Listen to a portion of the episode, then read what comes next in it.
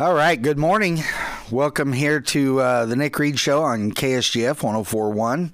I'm Darin Chappell filling in for Nick Reed, and um, we are going to we're going to uh, continue our discussion on the the President Trump issue with the Colorado Supreme Court and the craziness that's going on with that. But first, we got to go to the news and see what's going on in the world around us today.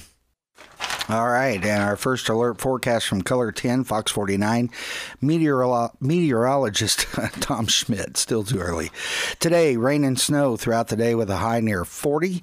Tonight, 20% of snow showers, uh, otherwise mostly cloudy with a low around 30. And Friday, a slight chance for snow, cloudy with a high of 37. So it's winter time it's no good. But the snow falls and everybody's IQ does too, and uh, that's that's why you got to be careful out there. And and you know, I I totaled my truck last year or this year as I was going to Jeff City when we had the ice real bad on I 44. I was driving and uh, uh, uh, semi, the draft off the semi just blew my truck right off the road and uh, I totaled it. So it can happen uh, quickly. Thankfully, nobody was hurt. Just just tore my truck up. Um, all right, so uh, one of the things about this argument that is given uh, about the 14th Amendment, specifically Section 3, which prohibits officers of the United States to hold any future office if they have engaged in insurrection against the United States or against a state there there there are so many things about this that that I find uh, almost comical. First, first of all, the Fourteenth Amendment, as we said, was was written specifically to emasculate the states and take power away from the states and give it to the national government. So the idea that a state, Colorado, is using the Fourteenth Amendment to disqualify anybody uh, from holding national office, that in and of itself is is is funny to me because uh, that that is exactly not what the Fourteenth Amendment was about. A state stepping out and exercising that power. Now, I would argue that they may very well have that power, but to use the Fourteenth Amendment to do it is just historically comical. Uh, secondarily, uh, the insurrection that was described there in the uh, third section is that only applying to the to the Civil War? I mean, we we have not declared it such by Supreme Court uh, decision, um, but that's one of the questions that has to be asked. If it only applied to the Civil War and not to any and all insurrections that might ever come to pass, well, then clearly President Trump was not involved in the Civil War. Um, neither he nor Joe Biden are that old, um, so so that's that's not the case. So we, that has to be decided as well. And then the question as to whether or not the president is an officer of the United States or an officer under the United States. Both phrases are used almost interchangeably. But the, the, the wording of the Constitution itself suggests that the president is not an officer, and we have a subsequent Supreme Court that applies uh, to the um, the question uh, of whether or not the president is an officer of the United States in uh, 1888, which was only 20 years after the ratification of the of the 14th Amendment, and so that suggests that it doesn't apply to the president. And if it doesn't, then he can't be held accountable to something that doesn't apply to him. And and I'm not arguing in favor of President Trump or against President Trump. I'm talking about the historical context of the presidency itself, because things like this matter. Words matter, and the context in which those words are used also matter. But the funny thing about this to me that I just find completely ironic that we're using the 14th Amendment in this way in Colorado is not about Section 3, but it's about Section 1. So, as I said before, the 14th Amendment gave us the concept of dual citizenship. And because of that, that's how the Bill of Rights has been uh, incorporated to the states uh, over the years, beginning in 1921. 1925 were two of the first cases. Uh, 1925, um, uh, Gitlow versus New York, where the the Bill of Rights began to be applied to the states. Originally, the Bill of Rights were the first ten amendments uh, were only designed to limit the national government, but not the state governments. Well, because of the 14th Amendment and this concept of dual citizenship, the Supreme Court began to apply the Bill of Rights to the states, and so the state governments are then restricted by those uh, by those amendments as well, and and they've done it piecemeal. Um, uh, it began, like I said, in 1925 with Gitlow, but um, the Second Amendment was only applied to the to the states in 2010, and and it, it will still happen as we have cases that come up, but but the 14th Amendment, in so applying that, says this: all persons or born or naturalized in the United States and subject to the jurisdiction thereof are citizens of the United States and of the state wherein they reside. There's that dual citizenship thing. It then goes on to say no state shall make or enforce any law which shall abridge the privileges or immunities of citizens of the United States, nor shall any state deprive any person of life, liberty, or property without due process of law nor denying to any person within its jurisdiction the equal protection of the laws. Well, hey guys, President Trump hasn't been convicted of insurrection anywhere. Furthermore, he's never even been charged with insurrection. A lot of people use that word and talk about January 6th of that in that way, but he's not been convicted of any of it. There is no due process of law. And the 14th Amendment specifically says that no state shall deprive any citizen of their liberty, like to run for president, unless they've had that due process of law which says they are ineligible. So the, the Supreme Court of Colorado has just simply said, look, a lower court said, the, the, the, the judge said that the president was guilty of, of insurrection, but he wasn't charged with that. He wasn't convicted of that. That's just an opinion of a jurist. And the Supreme Court took that opinion of that one individual and said, based on that, we're not going to let the president be on the ballot. It's ridiculous. All right, we got to take another break, and then when we come back, we're going to continue talking about this. Uh, Shane Schoeller is going to join us at the bottom of the hour, and we're going to be right back here with you on KSGF 1041. Oh, man.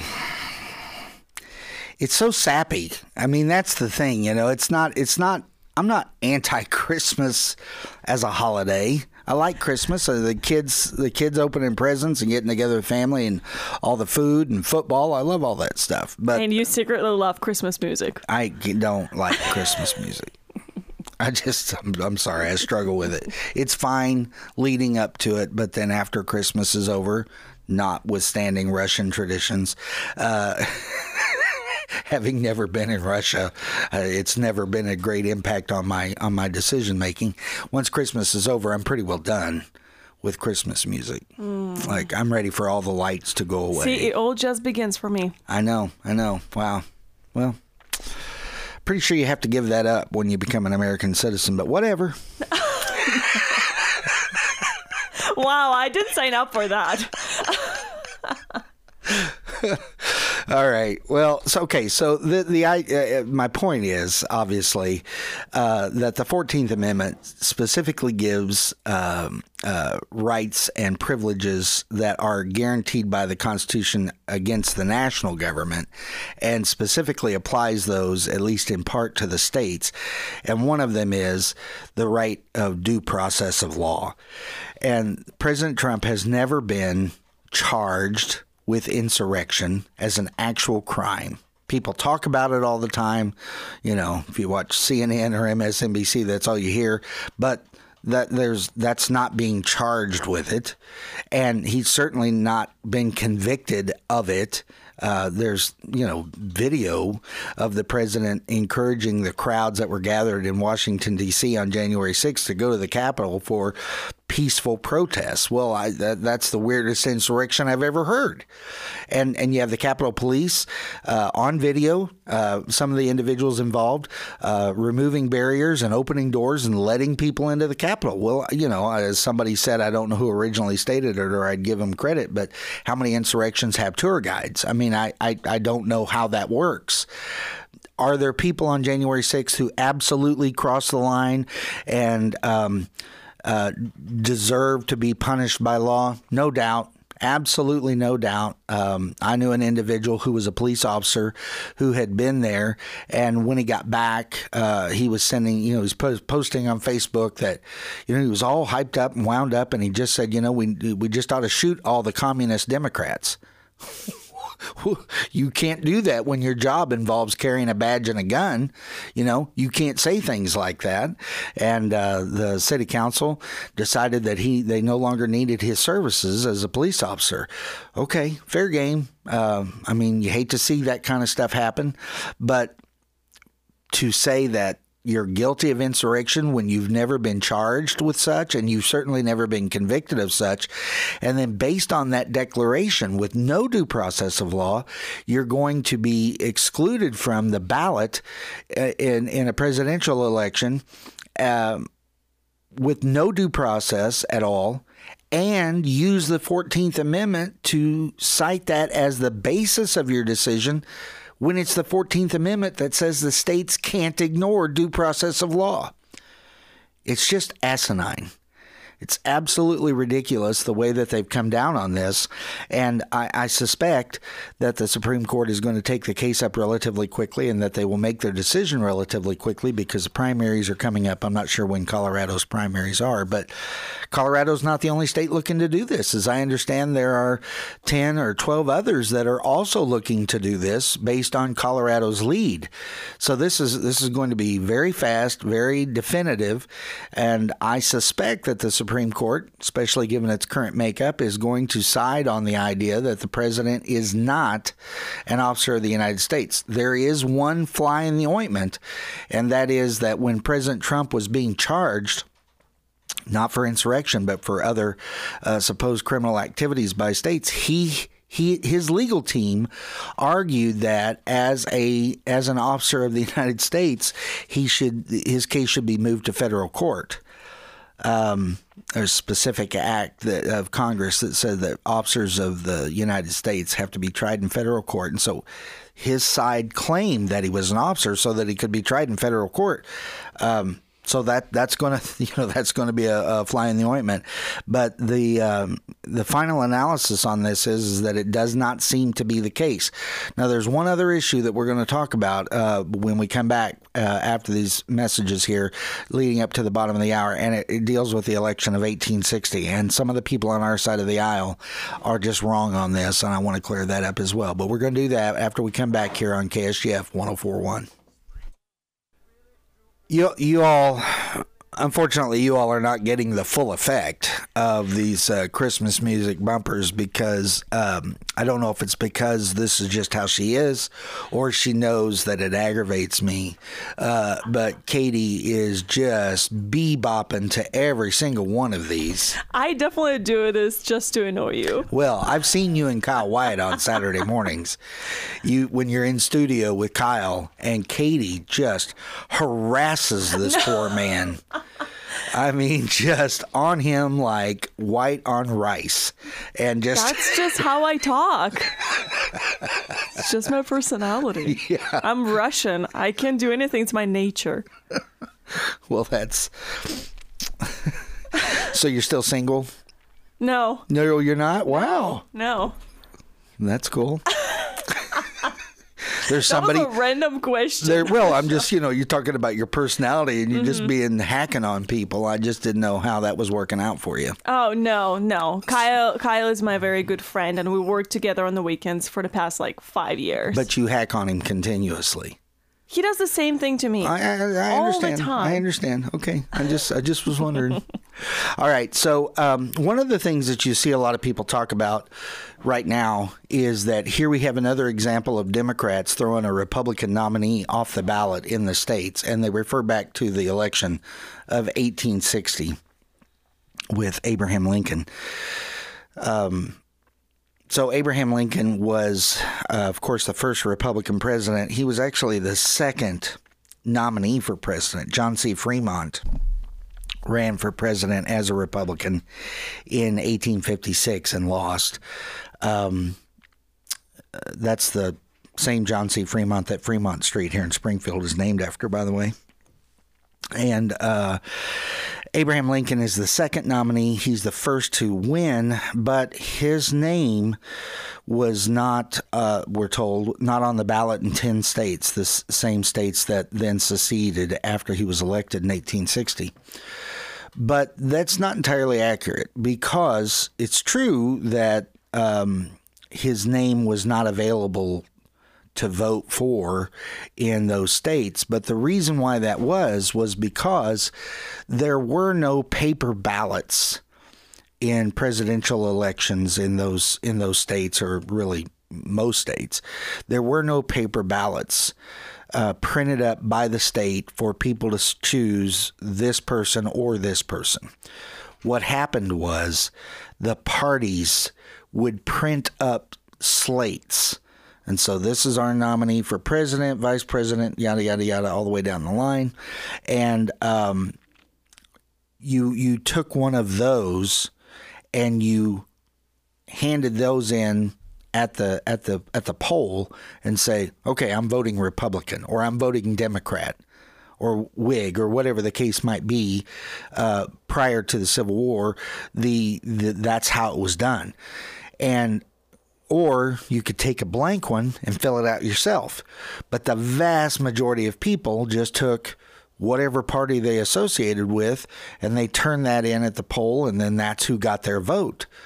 But it wasn't the state doing it, it was the parties doing it. And the Republican Party recognized they had almost no chance to win at all in any of those 10 states. And so the Republican Party didn't print up any of those ballots didn't print up any of those slates for individuals. And so, yes, Abraham Lincoln was not on the ballot in 1860 in those 10 states, but it's not because those states threw him off.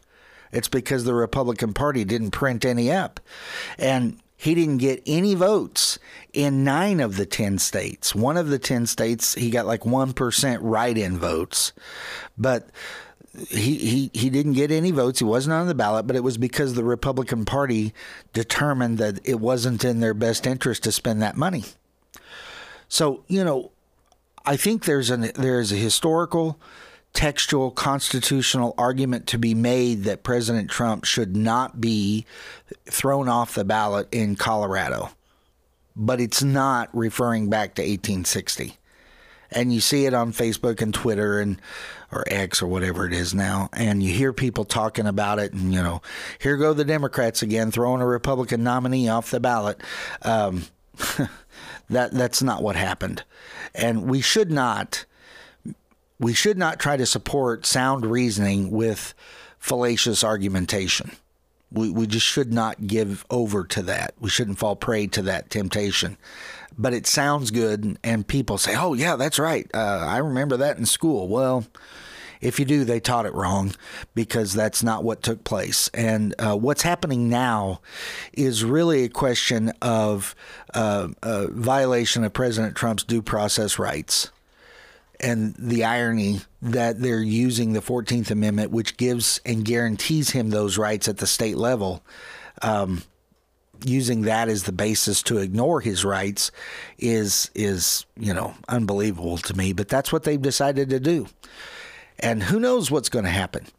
But as the texter uh, texted in earlier and said hey if if if states can do this what's going to happen if stolen elections. And I, I would argue that the 2020 election was not so much stolen as it was given away by lazy and uh, inattentive Republican legislatures in Arizona and Pennsylvania and uh, other, other states as well. And they just ignored their responsibility and, and, and abdicated to to the uh, Secretary of State in each of those states not so much stolen as just given up.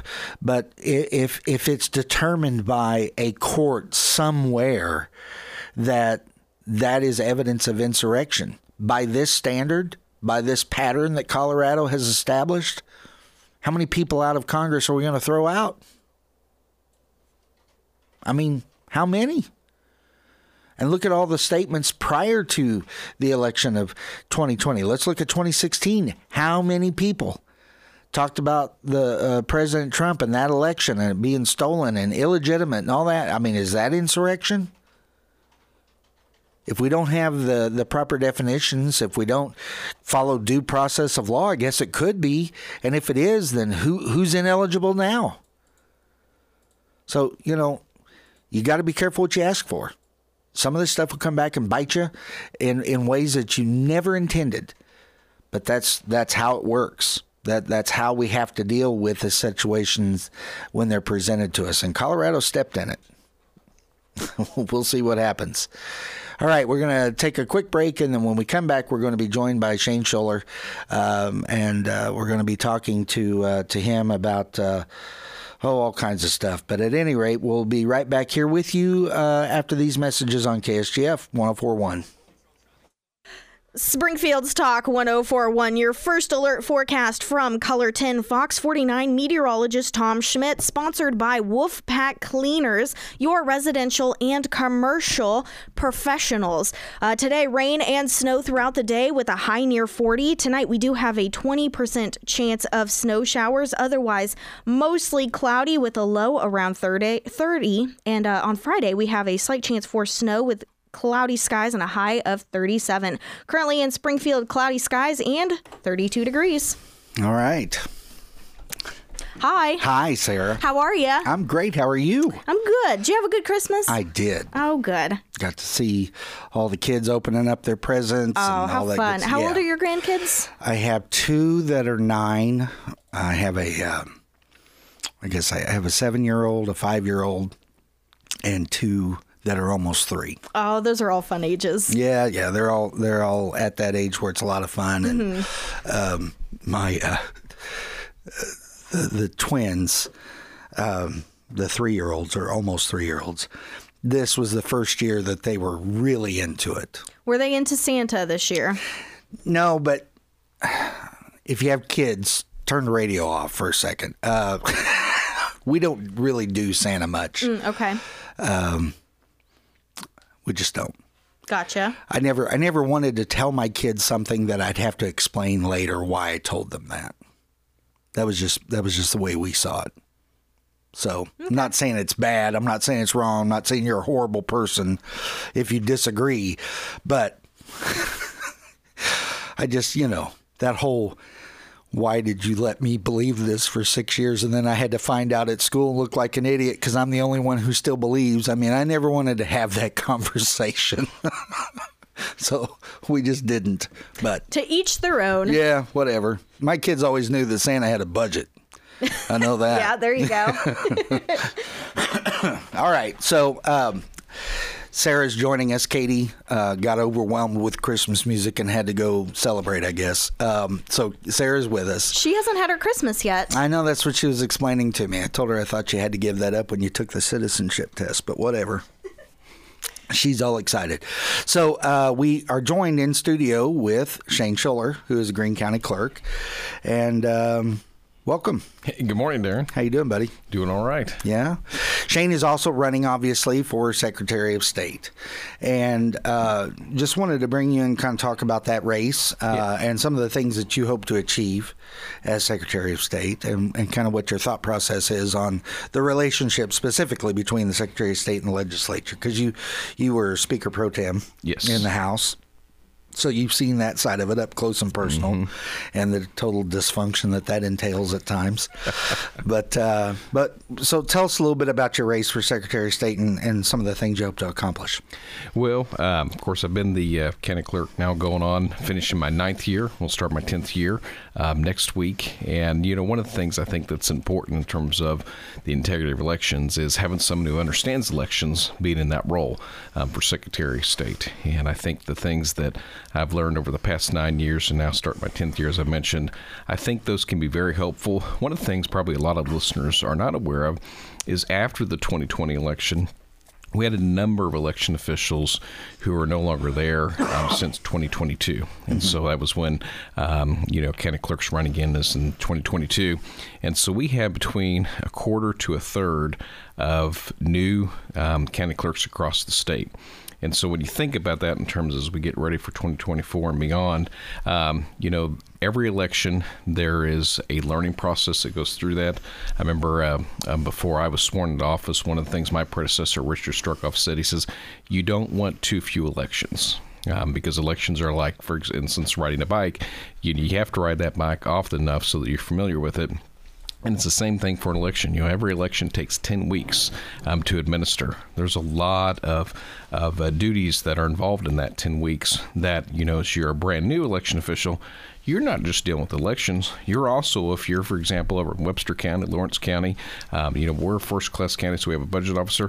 You're also preparing the budget for the commission. Um, you're also overseeing tax administration. You're also overseeing licensing.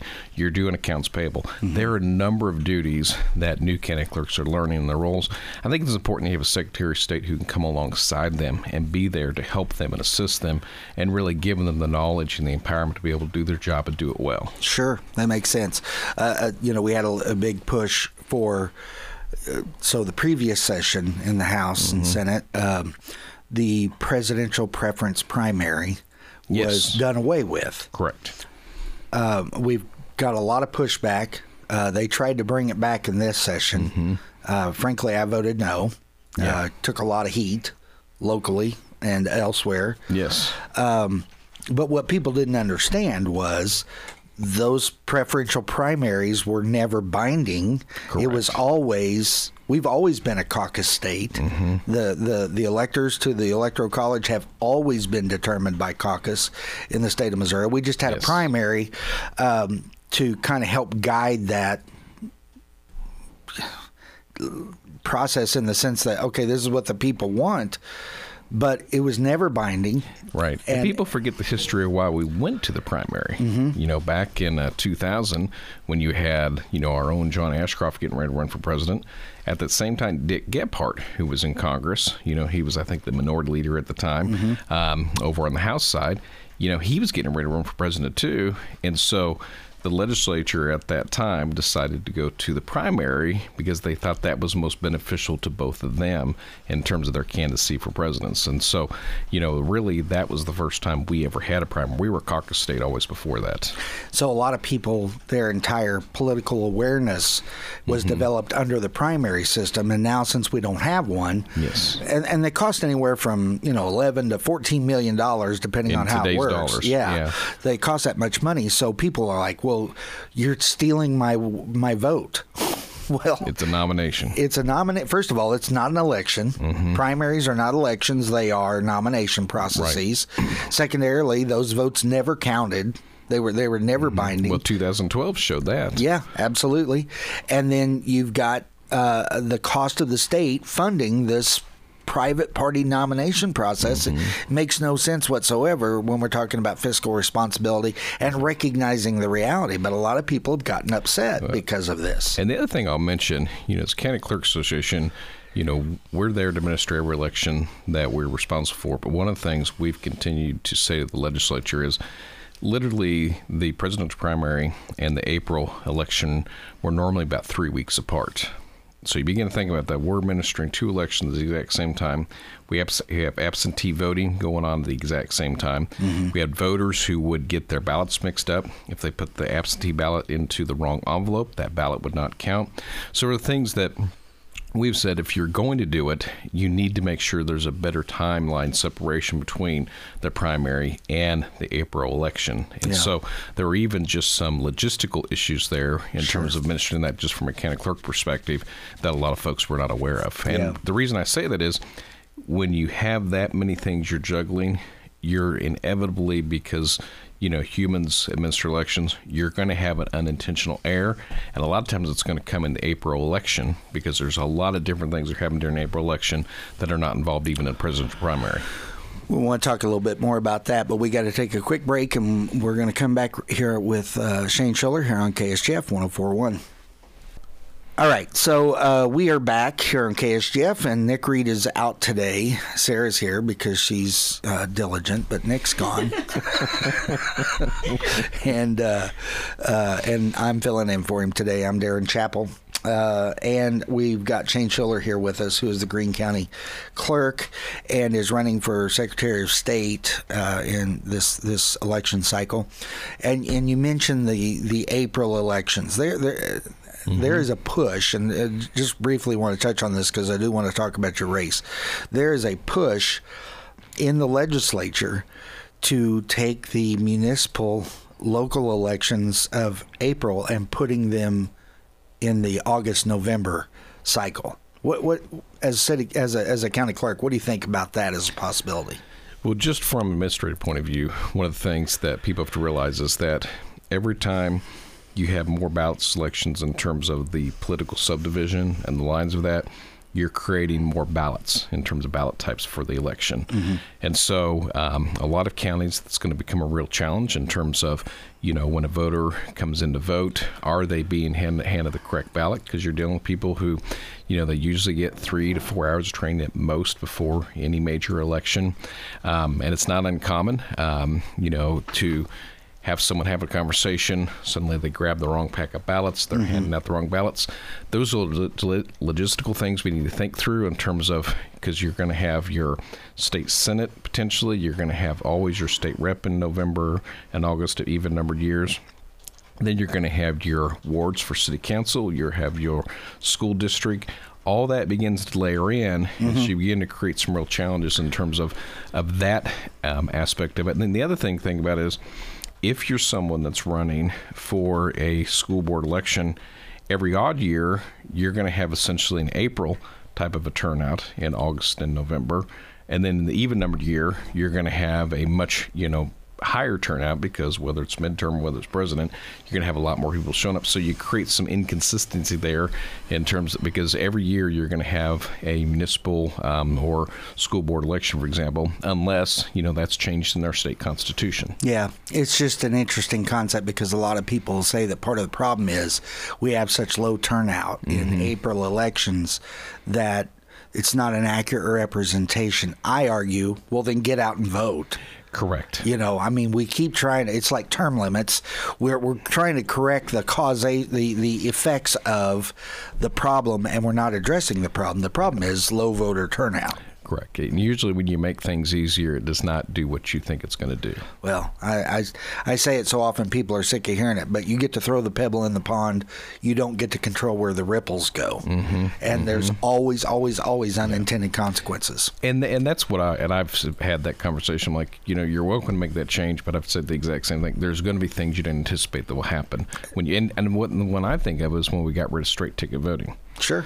You know, the, at that time, the Republicans had control. We had the uh, governor's mansion, and the idea was that Republicans will do better, you know, down ballot from, you know, governor on for statewide races if we get rid of straight ticket voting, because at that time we were considered to be more of a bellwether state. Well, that was about the time everything flipped. And when we got rid of straight ticket voting, it actually hurt the Republican Party. Yeah. And the party did not fare near as well as they thought they would for a couple, um, almost eight to ten years there. Yeah, and term limits is the same way. All kinds mm-hmm. of unintended consequences mm-hmm. from that, and and you know we see it every day. But uh, people have their opinions, and that's the way they want it. But man, there's you you got to be careful what you ask for.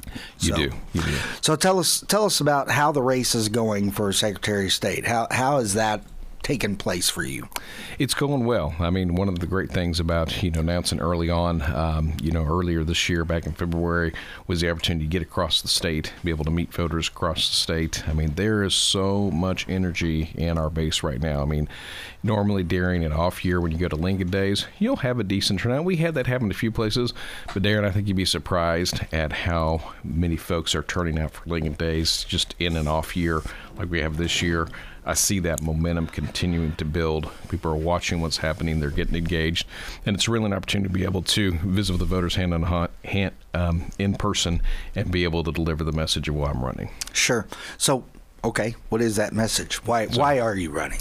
Well, and again, it comes back to we want to make sure we have secure, accurate, fair elections. And one of the things I talk to voters, for example, um, a lot of voters don't know that uh, when you go to um, vote by mail, for example, um, absentee ballots, um, when they're returned by mail, we're not required to check that signature on the outer envelope. And I tell them, like most election officials that I'm aware of, that's the best practice to check that signature before that ballot is counted. But what if someone chooses not to do that for whatever reason it may be, and especially if it's for the wrong reason, because they're trying to change an outcome of race? There's nothing we can do in state law to be able to hold them accountable. That's something that I've learned as an election official.